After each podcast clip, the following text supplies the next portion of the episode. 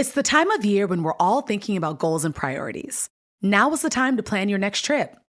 Whatever kind of travel fills you up, whether it's lounging on the beach, connecting with family and friends, or going on a foreign adventure, Expedia has the tools you need to plan a great trip. Download the Expedia app or visit Expedia.com to start planning. You do need to be a One Key member to use price tracking. Signing up is easy and free. Expedia, made to travel. Don't just ride the index, seek to outperform it with Fidelity Active ETFs. Learn more at fidelity.com slash active ETFs. Before investing in any exchange traded fund, you should consider its investment objectives, risks, charges, and expenses. Contact Fidelity for a prospectus, an offering circular, or if available, a summary prospectus containing this information. Read it carefully. While active ETFs offer the potential to outperform an index, these products may more significantly trail an index as compared with passive ETFs. Fidelity Brokerage Services LLC member NYSE SIPC. I'm Oprah Winfrey. Welcome to Super Soul Conversations, the podcast. I believe that one of the most valuable gifts you can give yourself is time. Taking time to be more fully present.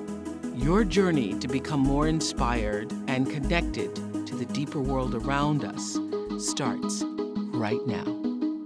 So, I want the world to know that when I am in my own personal crisis or when I feel like I am questioning whatever is going on in my life, you are one of the first people I call. And uh, particularly now that Maya is gone, you have been such a, a solace and a balm for me in, in difficult times. And I'm wondering, Pastor Bishop T.D. Jakes, what's giving you strength in this moment? You know, uh, I have a resilient faith in, in God and in humanity, and uh, that has kind of steered my compass through tough days and tough times. And then I realized that everything comes as a schoolmaster to teach a lesson. And I wanted That's to see. what I believe too. Isn't all life experience here to show us who we are? Absolutely, absolutely, and to bring correction correction and redirection. And I think this has been uh, COVID. It should have been co- correction 19 because it's brought a lot of correction to our values and to our sociological understanding of ourselves collectively and, and individually. What do you mean by sociological understanding of ourselves? Well, uh, I think that we had become too tribal. Uh, we had divided into too many segments millennials, boomers, blacks, whites, browns, Democrats, Republicans, uh, us and them, globally, not just nationally, but globally. And, and I think this uh, disease that attack without discrimination made us rethink what is humanity. Uh, I think that's part of it. I think that America needs to rethink how much of our resources we have farmed out overseas. Uh, that we we found ourselves needing things that we could have manufactured but have gotten away from manufacturing. Mm-hmm. I, mm-hmm. I think that we also have to rethink how we value ordinary workers, delivery ah. people, Yes. That- janitors, that's, that's what I thought you meant by the sociological, because I think for the first time, people who were before invisible, they were the invisible men and women to a lot of, of, of people in, in, in our country and other countries, have now become, have the title of essential. Yes, yes. But here's my concern. I watched after 9 11, we talked about the police officers and the firemen, and they were our heroes, and we made a big fuss and sang songs and cried and lit candles and all that. But we didn't pay them anymore. And they still couldn't afford to live in the cities they protect. And so when we get through singing Kumbaya, I'm wondering what we're going to do about minimum wage and what we're going to do about their families and making it possible for the people who protect us in these big cities to be able to afford to live in the city they serve in. I mean, and all the people in conversations I've had, I tell you the one thing, the people certainly do understand and have a greater respect for teachers and think that they should be paid whatever they want. yes, because they have to teach their own because kids. they're teaching their own kids. Do you think our lives have been permanently altered and that we will take that alteration and be more united, as Tim Shriver is trying to do here today? Uh, do you think that that has occurred to enough people to have a shift in consciousness For a while. for a while? Yeah, uh, we get amnesia quite quickly. And uh, it's amazing when we're frightened how we come down to what matters most, but how quickly we deviate from it once we feel safe and secure again. And uh, I know that sounds negative and pessimistic, but but I think for a while. but you've had too many often- sermons and seen too many funerals and too ma- you've you've Yeah. seen too much. Yeah. Yeah, yeah, I've seen it. I've seen it all before, and uh, but every now and then we get a, a booster shot that kind of reminds us to humble yourself a little bit and and not to think so highly of yourself, and not to always evaluate your worth by your net worth. There's there's so many lessons to be learned here. I know. I mean, if we just open our eyes, we can see them. As we endure this crisis, you wrote this on Instagram last week be sure to lead by faith and show people that it's possible, you said, to be joyful no matter the condition. Where are you finding joy right now? You know, it's uh, I I have not spent this much time at home in years. Okay, with just my wife and I in the house and nobody else, and so that has given me an opportunity to appreciate simplicity. Uh, sometimes we're so driven by our responsibilities that we get away from simplicity. Uh, that's one of the things I learned from you. Uh, you know, you and walking through the gardens Oh, yeah. and I, listen. picking your fruit and smelling your Honey, trees. I could love a blade of grass now. I can find one blade and be happy. I can love a blade of grass. Yes. Yeah, it, it's, it's it's you've been so inspirational. You started out talking about me, but you you've also been very inspirational because I've got to see you behind the scenes and seen what a quality human being you are. And I think that this creates an opportunity where we start to appreciate each other and say it to each other. The, the things that, that gave us comfort during this time cost no money at all.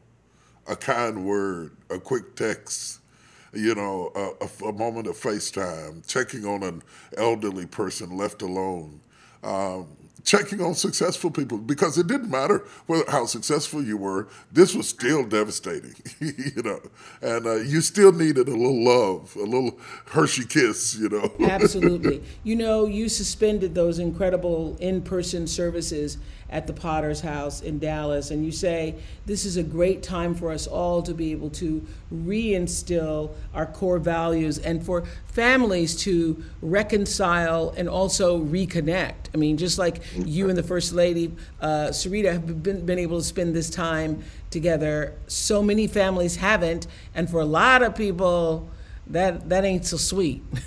Yeah, yeah, yeah, yeah. That's true. That that is true. It will either work for you or against you. One of the things that I thought about the church part of it was, you know, when when the teacher talks all through the classes, but when the test comes, she's always quiet. And this was a testing moment. And it was a time that we weren't able to draw from our traditional types of worship services because the test was in session. How much have we really learned? How much have we really grown? And even to those families who are, are locked alone and they are combative, they will either find a way to work their way toward wholeness or toward a decision that says we're better apart than we are together. Uh, not every story has a happy ending. You know, you wrote me something for Good Friday. You sent me a wonderful text, and Yeah. I, I so appreciated this text text you sent. And the thing that moved me most was you were talking about Jesus on the cross, and Yeah. you said there's an elegance even in agony, in agony that ultimately rewards selfless sacrifice. And I learned that eventually truth and mercy will always dedicate those who have endured the hardships of life. And it embeds in us the blessed hope of God's mercy. That's amazing. You say, we will emerge in spite of our own depravity.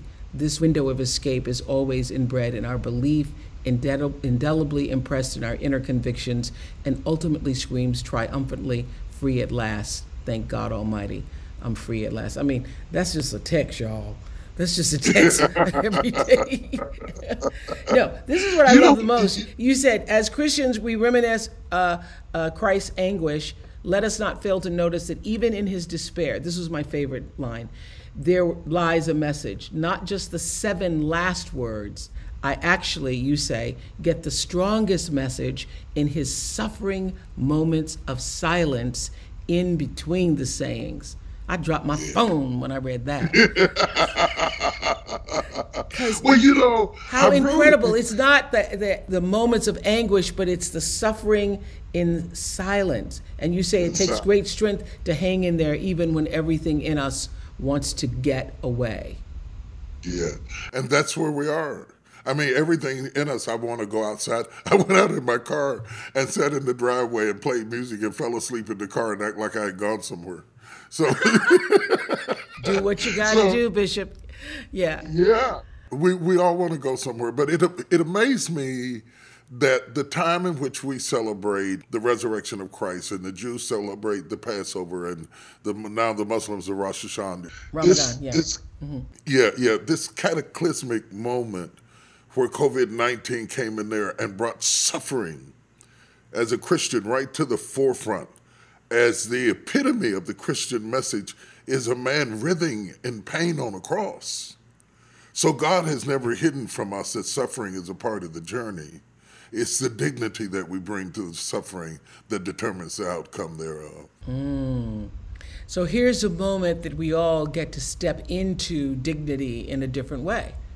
Yes, yes, yes. There is there is a dignity uh, to suffering. There is a dignity when you think of uh, if you remember Coretta Scott's face during the funeral of Dr. Martin Luther King. I have that That's cover of Ebony. I still I have that cover. Do you have that? Yeah. Yes. There was a yes. dignity, obviously an incalculable amount of suffering, but there was still a dignity that she would not forfeit in the face of her pain. And that is what America must remember. In the face of our pain, we must not forfeit our dignity and reduce ourselves to our lowest common denominator and become cannibalistic. I read this article. I want to share this with you. I read this article. You would love this. I almost called you about it. In the, in the New York Post, it said that the rats had started becoming cannibalistic because of the lack of food that they live off of the trash from the restaurants, and they had started mm-hmm. devouring themselves. And and as gross as that image is, it brought to my mind that up under pressure when we get hungry if we're not careful we too become cannibalistic and start devouring each other and become cynical and hateful. It's a choice you have to make. Either you start devouring other people and saying hateful things to and about them or you start uplifting people. And, and that's what i mean about bringing dignity to the suffering. There's, there's certain places we don't go just because we're in pain. We don't give ourselves permission to become cannibalistic Mm. Mm. Did you know that it's Asian American and Pacific Islander Heritage Month? Macy's is highlighting some really cool AAPI owned brands right now, like Cardon, Kaja, Amelia George, and Hey Meave. Plus, you can help to support college access and student success when you donate online or round up in store to APIA scholars. APIA is the nation's leading nonprofit organization devoted to the academic, personal, and professional success of Asian American, Native Hawaiian, and Pacific Islander students. Shop Asian American and Pacific Islander owned brands at Macy's.com or in store. The next generation of influential Black voices can be found on NPR's new collection, Black Stories, Black Truths. Black Stories, Black Truths is a celebration of Blackness from NPR. Each of NPR's Black voices are as distinct, varied, and nuanced as the Black experience itself. In the Black Stories, Black Truths collection, you'll hear stories of joy, resilience, empowerment, and creating world shifting things out of struggle. Every episode is a living account about what it means to be Black today, told from a unique Black perspective. From Bobby Shmurda to The Wire, Michelle Obama to reparations, there's no limit to the range of Black stories, Black truths. Black perspectives haven't always been centered in the telling of America's story. Now they are the story. In NPR's Black Stories, Black Truths, you'll find a collection of some of NPR's best podcast episodes celebrating the Black experience. Stories should never be about us without us. Listen now to Black Stories, Black Truths from NPR, wherever you get podcasts. So here's the moment. You think it is by divine design? I'm not sure. I, am careful about saying what God did. I certainly recognize that if it happened, He had to allow it. Because a but, lot of people are saying, what kind of God would allow this? Yeah, but but you, you, you have to understand that if you intervene on the, on the bad things, you have to intervene on the good things. Uh, the, life is what it is, and and He allows sunshine and rain, pleasure and pain.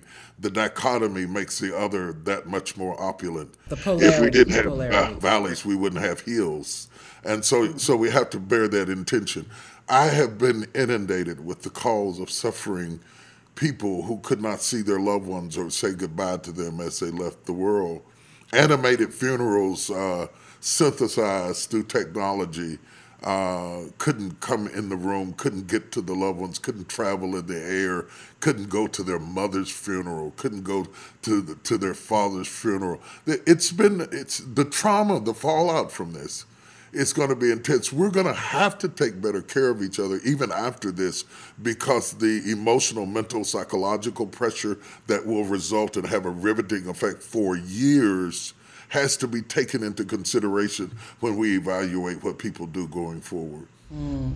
You know, I recently interviewed a nurse, Adara, on the front lines in New York, who admitted that she is afraid every day, but that she works at channeling her fear into courage. I was so moved by that nurse who said she was reusing her, you know, mm-hmm. 95 over and over, but every day wakes up with this, you know, anxiety and tries to use that and move it move it into something bigger. What would you like to say to us about fear right now? I think that we all must feel the fear without letting it get the the steering wheel of the car uh, to deny its existence. You understand? To deny its existence is to deny humanity. Uh, fear is is sometimes a gift to us because it it warns us when we're in danger. It keeps us from the edge of the cliff. But when it starts driving the car, it can be very destructive. So feel the fear, but never give up the wheel make your own decisions, make your own choices, and never let your emotions drive your car. Yeah, I heard where you said, let faith drive the wheel, even if fear is in the back seat. That's right. That's right. I love that. I love that. That's absolutely right.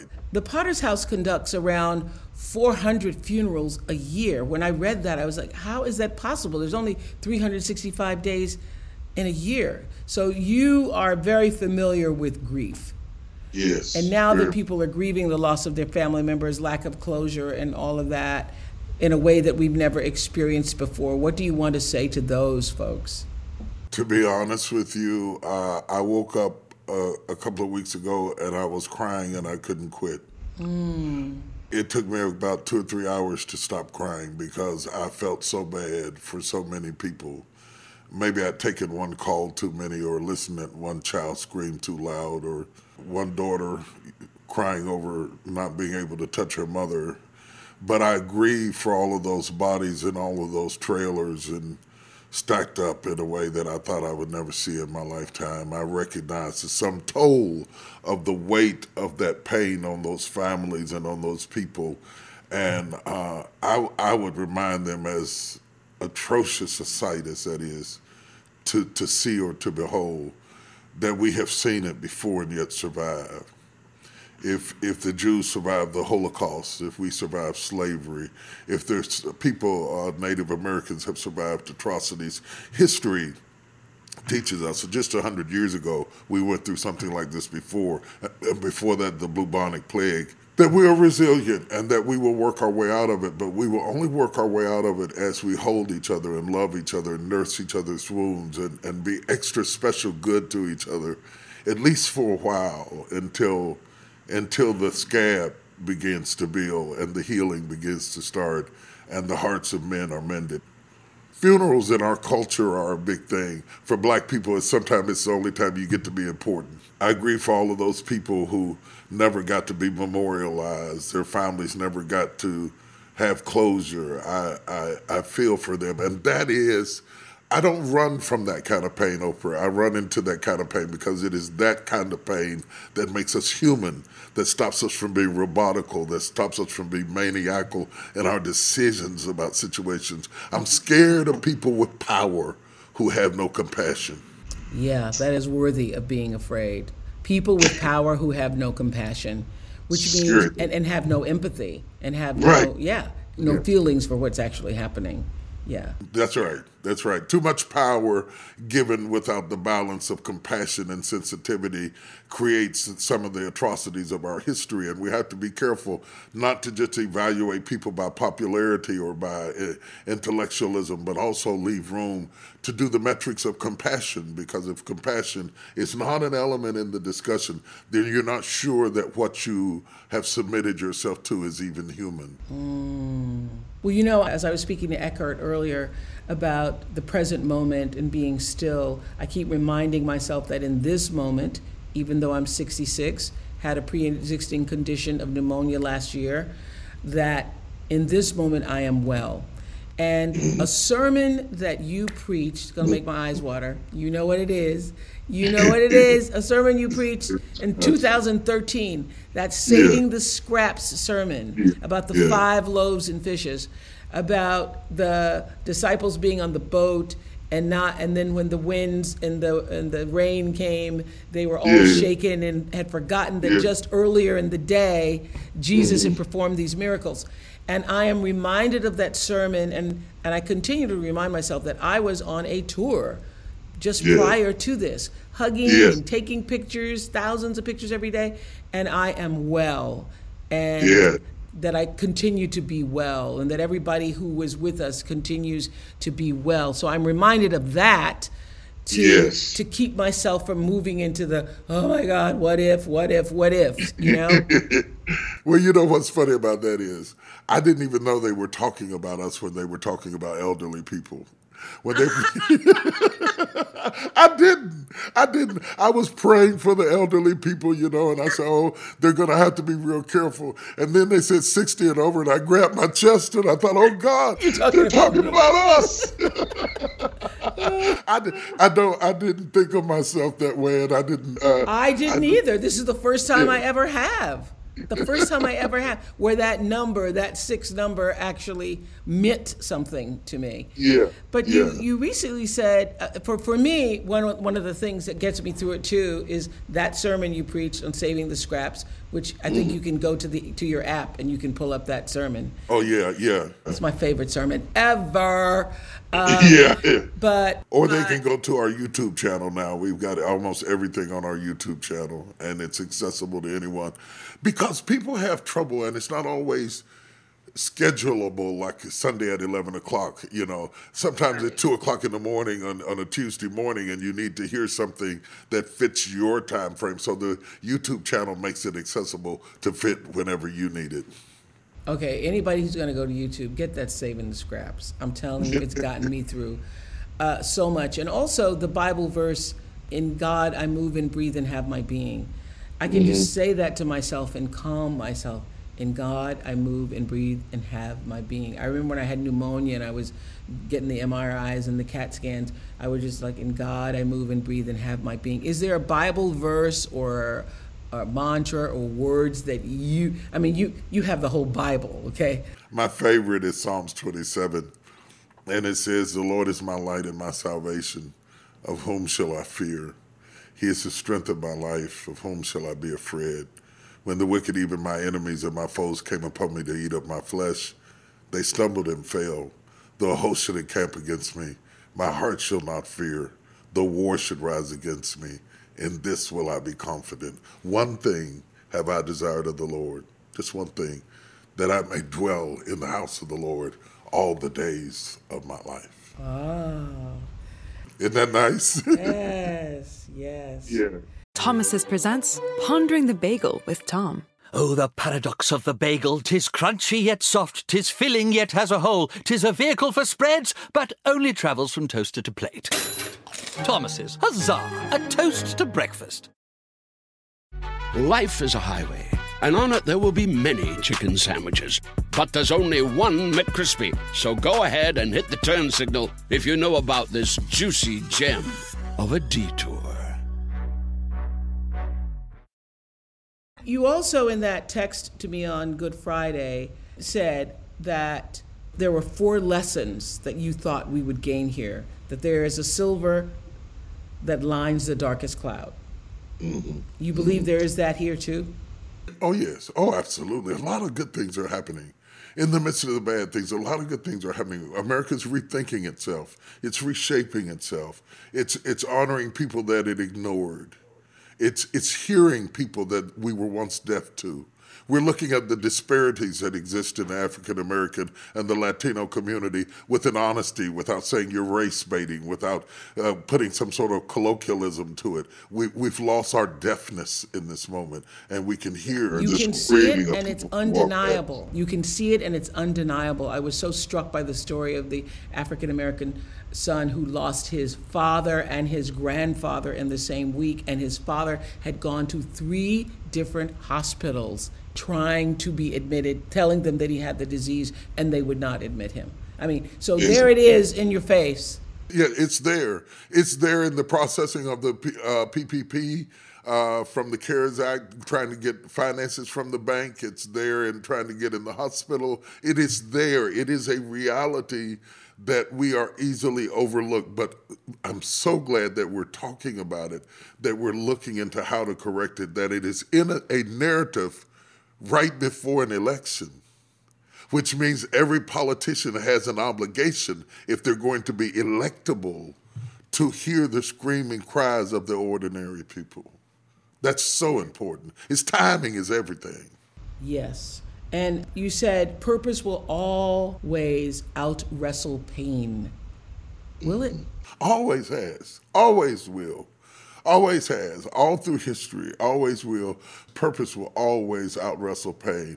R- wrestle it down to the floor and start the count, but before the count is over, purpose will always rise undaunted. It always has. It justifies the pain. It always justifies the pain that there was there, there was some purpose, some higher meaning. I, I don't like pain, but the thing that I do like about pain is that it always leaves a gift behind. In my book Crushing, I talked about how pain always leaves a gift. Look for it. Uh, it'll be a, a morsel of wisdom, a deeper strength, a greater tenacity, a new perspective on who you are and who the world is around you. Pain always leaves a gift, even if it's left in a wheelchair, even, even if mm-hmm. it's left in a hospital bed. Pain always leaves in a gift. Through every abuse or misuse, there are certain things that you and I would not be if we had not been hurt the way we had been hurt. I get it. I know you do. I know I you get, do. I get it. So you said also the survival of the future masses has always required the sacrifice of the present few. Mm-hmm. Yeah. What did you mean? you know, the, the suffering of the few is what what ended slavery, so that generations after it would be free.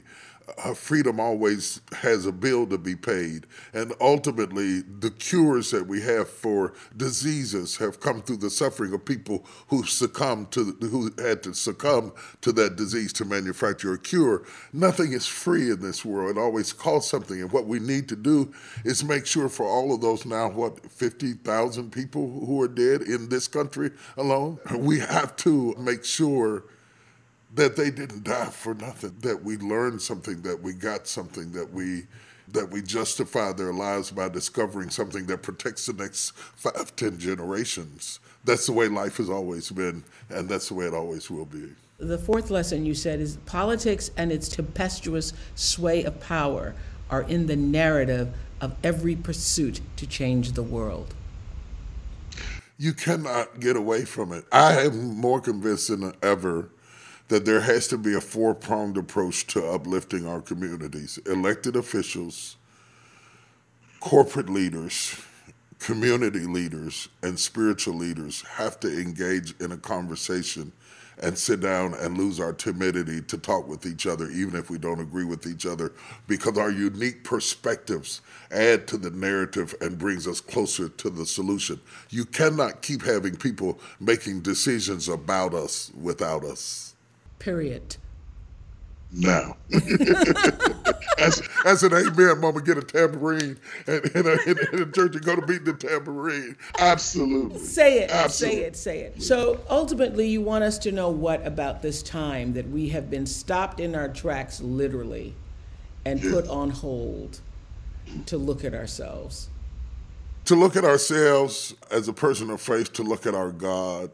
We're not as big and bossy as we thought we were he came along and shut everybody down, brought everybody to their knees. Every country, every regime had to stop arguing about who had the biggest bombs and who could do this to this one and who could do that to that one. And and there's a scripture in the Bible says, "Be still and know that I am God." Yes, that's another favorite. yeah, yeah.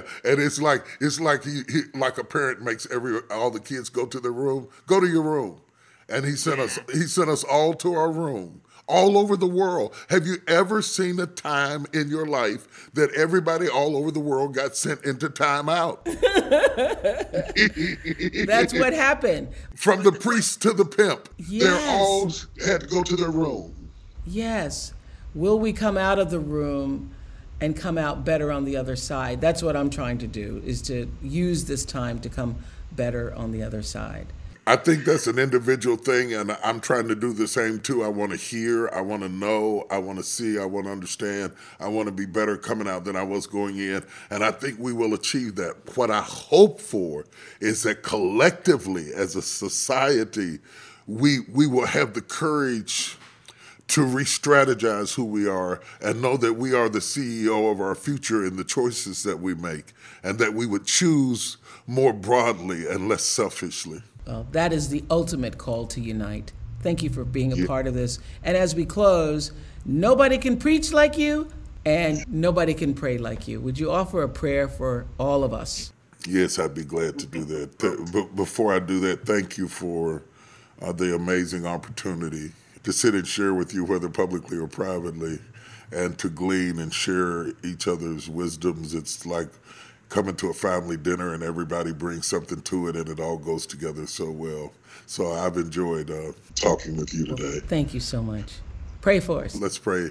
Our, our Father and our, our God, the very fact that we bow our heads is an expression of human humility and, and the confession of the fact that there are still some problems we cannot fix that we're not quite as smart as we thought we were, or as quick or as bright as we would like to think that we are. We bow our heads in submission that there is something beyond ourselves that we need your grace and sufficiency. I pray for those that mourn. I pray for those that can't breathe. I pray for those that suffer all over the world. I pray for those that suffered before COVID 19 ever came along, entrapped and entrenched in poverty and degradation and destruction.